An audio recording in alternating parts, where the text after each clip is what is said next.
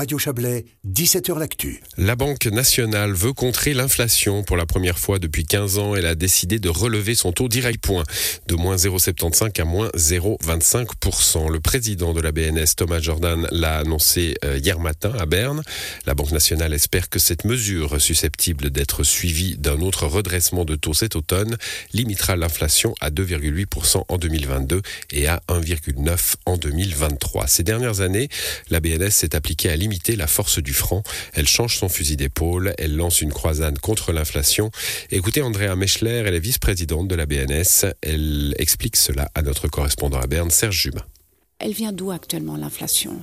Elle vient principalement de prix d'énergie, mais aussi de denrées alimentaires et des difficultés d'approvisionnement qu'on voit en partie dues aux mesures de confinement en Chine. Ce qui est important, c'est que cette hausse de prix ne commence pas à s'étendre sur une autre palette de prix. Et c'est pour ça que pour nous, c'est important d'avoir pris cette décision aujourd'hui. Ce resserrement des taux d'intérêt, ça pourrait avoir un effet sur la force du franc. Est-ce que là aussi, la BNS, elle est prête à agir Il y a deux choses. D'une part, ce resserrement est une hausse de taux. Une hausse de taux est associée avec une appréciation du taux de change.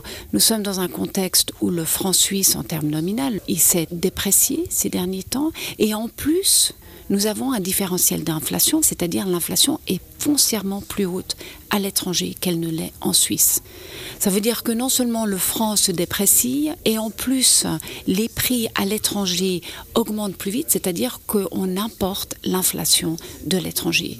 Du tout au tout, on arrive, si on regarde le franc suisse en termes réels, si on corrige pour l'inflation, on ne peut plus dire que le franc suisse est surévalué et a une valeur trop élevée. On pense que l'économie est capable d'absorber un franc plus fort et pour ça, on arrive à mieux contrôler l'inflation parce que l'inflation, c'est quand même très important pour une économie. Vous ne risquez pas d'être face à un dilemme, combattre l'inflation, mais aussi limiter la force du franc Pour nous, c'est important de combattre l'inflation. L'inflation, c'est un, une érosion du pouvoir d'achat de monsieur, madame, tout le monde.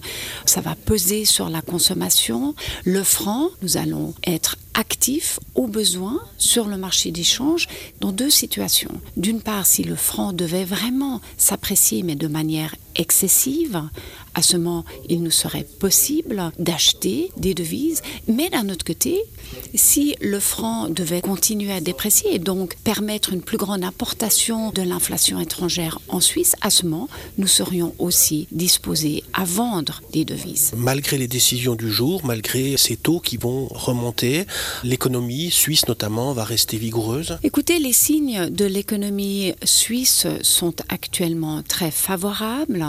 Pour 2022, nous tablons sur une croissance économique de 2,5% et qui inclut ici donc notre prévision, l'impact de la hausse de taux. Et il ne faut pas l'oublier, nous avons aussi des conditions du marché de travail très favorables. Donc nous pensons que nous avons une économie qui est tout à fait capable d'absorber une hausse de taux. Au contraire, elle va être très favorable en termes d'inflation et donc permettre d'avoir une croissance soutenable sur le temps. Voilà pour euh, cet entretien mené par Serge Jubin.